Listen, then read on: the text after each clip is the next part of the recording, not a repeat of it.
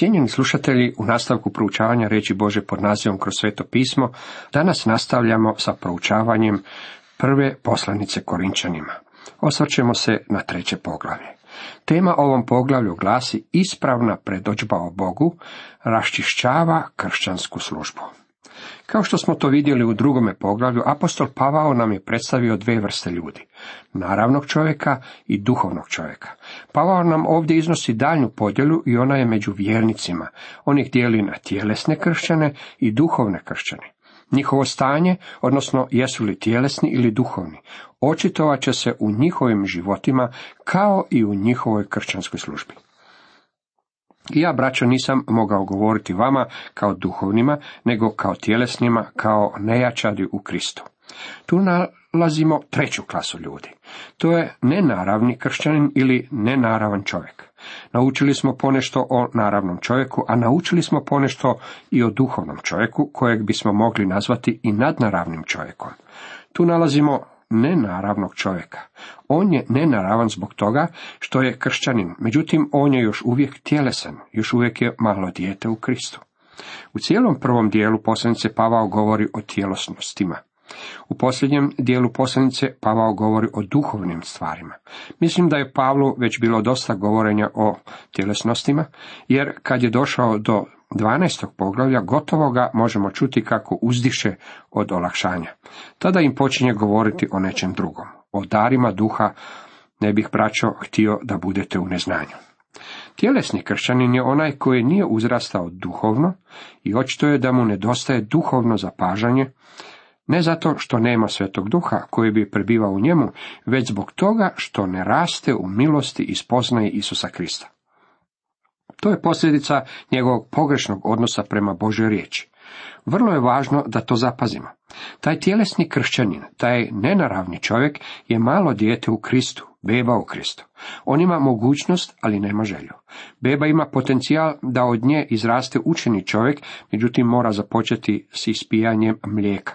Pavao je tu govorničku sliku prenio na duhovni nivo. Mlijekom vas napojih, ne jelom, još ne mogoste, a ni sada još ne možete. Pavao takvim ljudima nije mogao govoriti o duhovnim stvarima. Oni još nisu spremni za to. Prvo im mora govoriti o njihovoj tjelesnosti. Nažalost, većina članova crkve živi na jednom takvom nivou. Kako možemo prepoznati tjelesne kršćane? To je kršćanin koji upotrebljava slaba sredstva svoga tijela.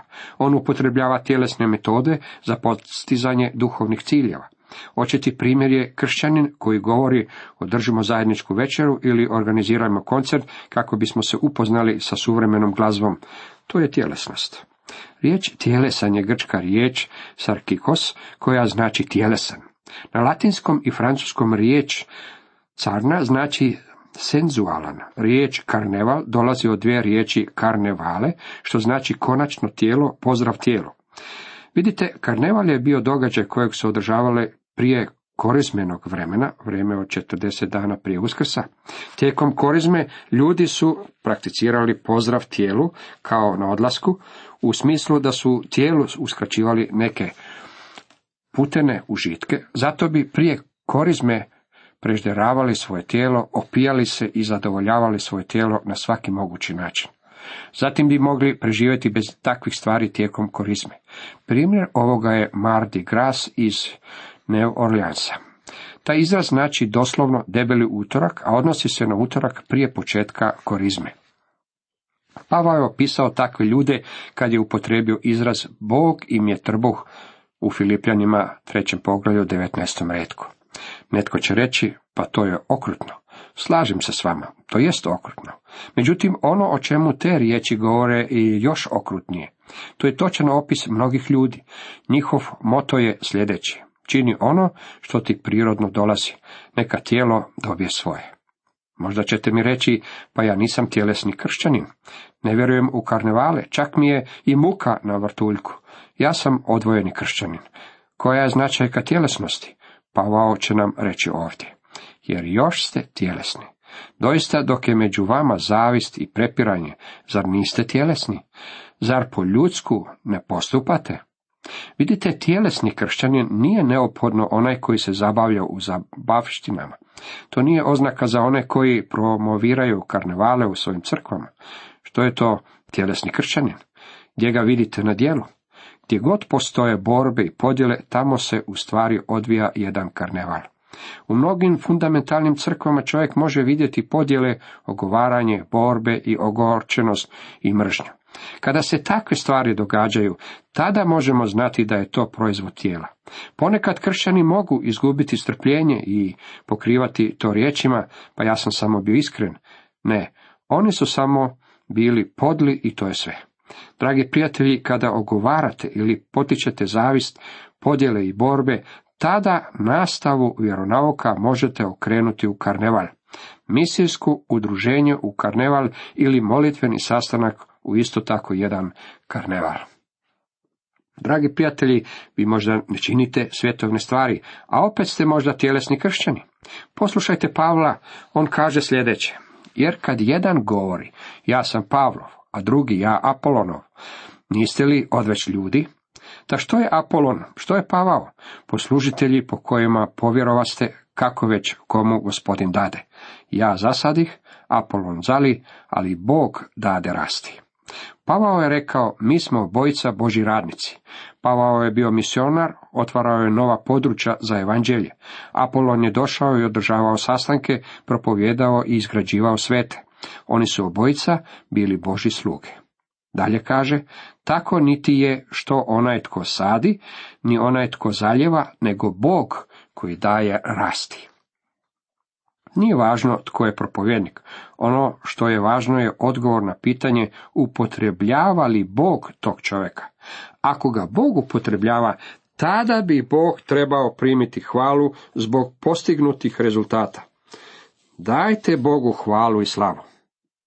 Dalje nastavlja u osmom redku, tko sadi i tko zaljeva, jedno su, a svaki će po svome trudu primiti plaću.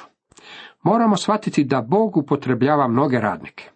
Oni svaki možda rade stvari u nekoliko drugačije. Zato ne bismo trebali ulaziti u tirade protiv svakog pojedinca kojeg Bog upotrebljava. Postoje mnogi ljudi koji upotrebljavaju različite metode rada.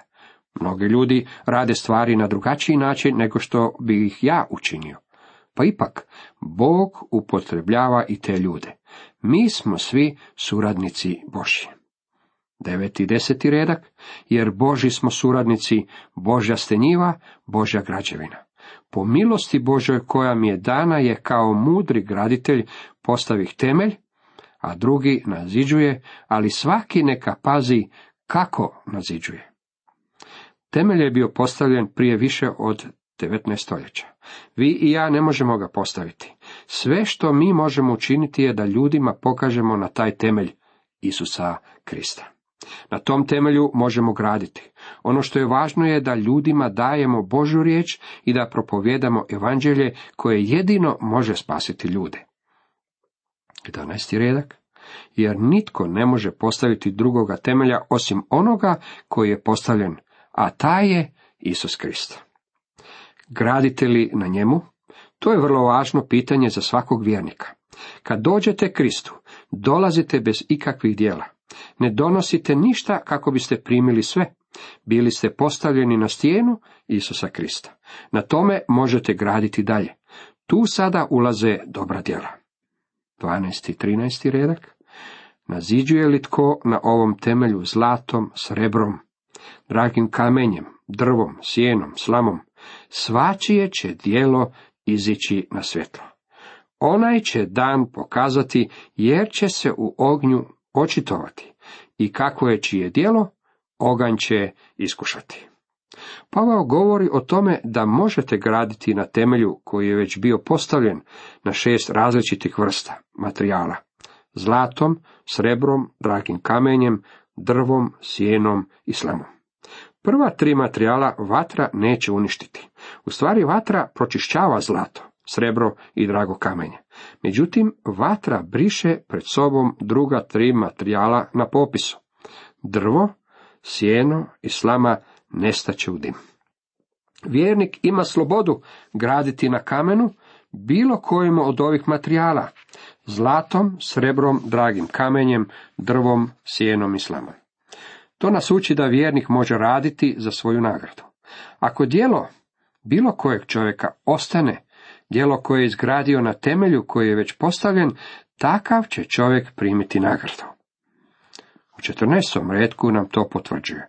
Ostane li djelo, primit će plaću onaj tko ga je nazidao. Drugim riječima, primit će nagradu bude li gradio zlatom, srebrom ili dragim kamenjem. Ja sam mišljenja da oko sebe imamo mnogo predivnih Božih svetih ljudi. Imao sam privilegiju susresti neke od tih ljudi, neke osobno, a druge preko pisama koje je Bog upotrebio na istinu predivan način. Ti ljudi grade, nadoziđuju zlatom. Kao što znate, maleni komad zlata nije tako vidljiv kao što je vidljiv stok sjena. Bog je možda jedini koji zna da tu ima zlata. Putovao sam ravničarskim dijelom zemlje i činilo mi se da sam mogao vidjeti stogove sjena na 20 km. Ima mnogo ljudi koji grade stogove sjena i svi slušaju onome što oni rade. Stogovi sjena jednog će dana proći kroz ispit vatrom i u taj dan neće opstati niti jedan stok. Isto će vrijediti za građevine od drva ili slame. 15. redak kaže, izgori li čije dijelo, taj će štetovati. Ipak on će se sam spasiti, ali kao kroz oganj. Možete vidjeti kontrast. Ako opstane dijelo nekog čovjeka koji je izgradio na temelju, taj će čovjek primiti nagradu. Ako dijelo nekog čovjeka izgori u vatri, on će pretrpjeti veliki gubitak, međutim on sam bit će spašen. On ne gubi svoje spasenje ako je na temelju koji se sastoji u pouzdavanju u Krista, iako neće primiti nikakvu nagradu. Dragi prijatelji, što vi gradite danas? Kakav materijal upotrebljavate? Ako gradite zlatom, onda ta vaša građevina možda danas i nije tako impresivna. Međutim, ako gradite stog sjena, on će se uistinu isticati na obzoru, međutim, nestaće u plamenu. Ja to volim izricati ovim riječima. U nebu će biti nekih ljudi koji će biti ondje, jer je njihov temelj Isus Krist, ali će smrdjeti kao da su bili izbavljeni iz vatre. Sve što su ikada učinili, nestaće u plamenu. Oni neće primiti nagradu za svoja djela. Ako ste vi tjelesni kršćanin, ne možete očekivati nagradu jer niste u ispravnom odnosu s Bogom kroz Božu riječ. Tjelesni kršćanin je onaj koji ne poznaje Božu riječ. Vidite, čovjek lako može prepoznati sve tri kategorije koje Pavao spominje u svojoj poslanici i to prema njihovom odnosu prema Božoj riječi. Naravan čovjek zato govori da je ludost. Duhovan čovjek prepoznaje riječ i ona mu daje duhovni uvid. Tjelesni kršćanin govori organizirajmo zakusku, a ne biblijsko proučavanje, ili kaže slušajmo radije glazbu, nego da poučavamo Božu riječ. Na takav način možete prepoznati tjelesnog kršćanina. 16. i 17. redak nastavlja. Ne znate li, hram ste Boži i duh Boži prebiva u vama. Ako tko upropašćuje hram Boži, upropastit će njega Bog, jer hram je Boži svet, a to ste vi. Bože dijete je hram svetog duha. Pavao će nam ponovno skrenuti pažnju na tu činjenicu. Sama naša tijela pripadaju njemu. U nastavku govori nam vjernik posjeduje sve u Kristu. 18. redak kaže, nitko neka se ne vara. Ako tko misli da je mudar među vama na ovome svijetu, neka bude lud da bude mudar. Nažalost, većina naših teoloških fakulteta pokušava obrazovati intelektualne propovjednike. Slušao sam neke od njih i jako mali broj njih je u istinu intelektualan. Moram ponovno naglasiti kako je važno jedino poznavati i propovijedati Božu riječ. Kad bih barem tu činjenicu mogao prenijeti onim bistrim i premudrim mladićima na teološkim fakultetima. Imao sam privilegiju govorenja na mnogim i susreo sam mnoge mladiće koji žele biti intelektualni. Od 19. do 23. redka dalje čitamo. Jer mudrost ovoga svijeta, ludost je pred Bogom. Ta pisano je, on hvata mudre u njihovu lukavstvu. I opet, gospodin poznaje namisli mudrih, one su isprazne. Zato neka se nitko ne hvasta ljudima, jer sve je vaše. Bio Pavao ili Apolon, ili Kefa, bio svijet, ili život, ili smrt, ili sadašnje, ili buduće, sve je vaše. Vi Kristovi, a Krist Boži. Kako li je divno što se ne moramo prilagođavati uskoj skupini ili nekoj određenoj denominaciji. Umjesto da osjećamo kako pripadamo tom i tom i da nas može poučavati samo jedan propovjednik ili učitelj, mi možemo znati da svi Boži ljudi pripadaju nama. Kako je to divno. Razlog zbog kojeg se slažem s pentekosnom braćom je taj što znam da pripadaju Bogu. Dragi prijatelji, ti ljudi pripadaju i meni, a ja pripadam njima.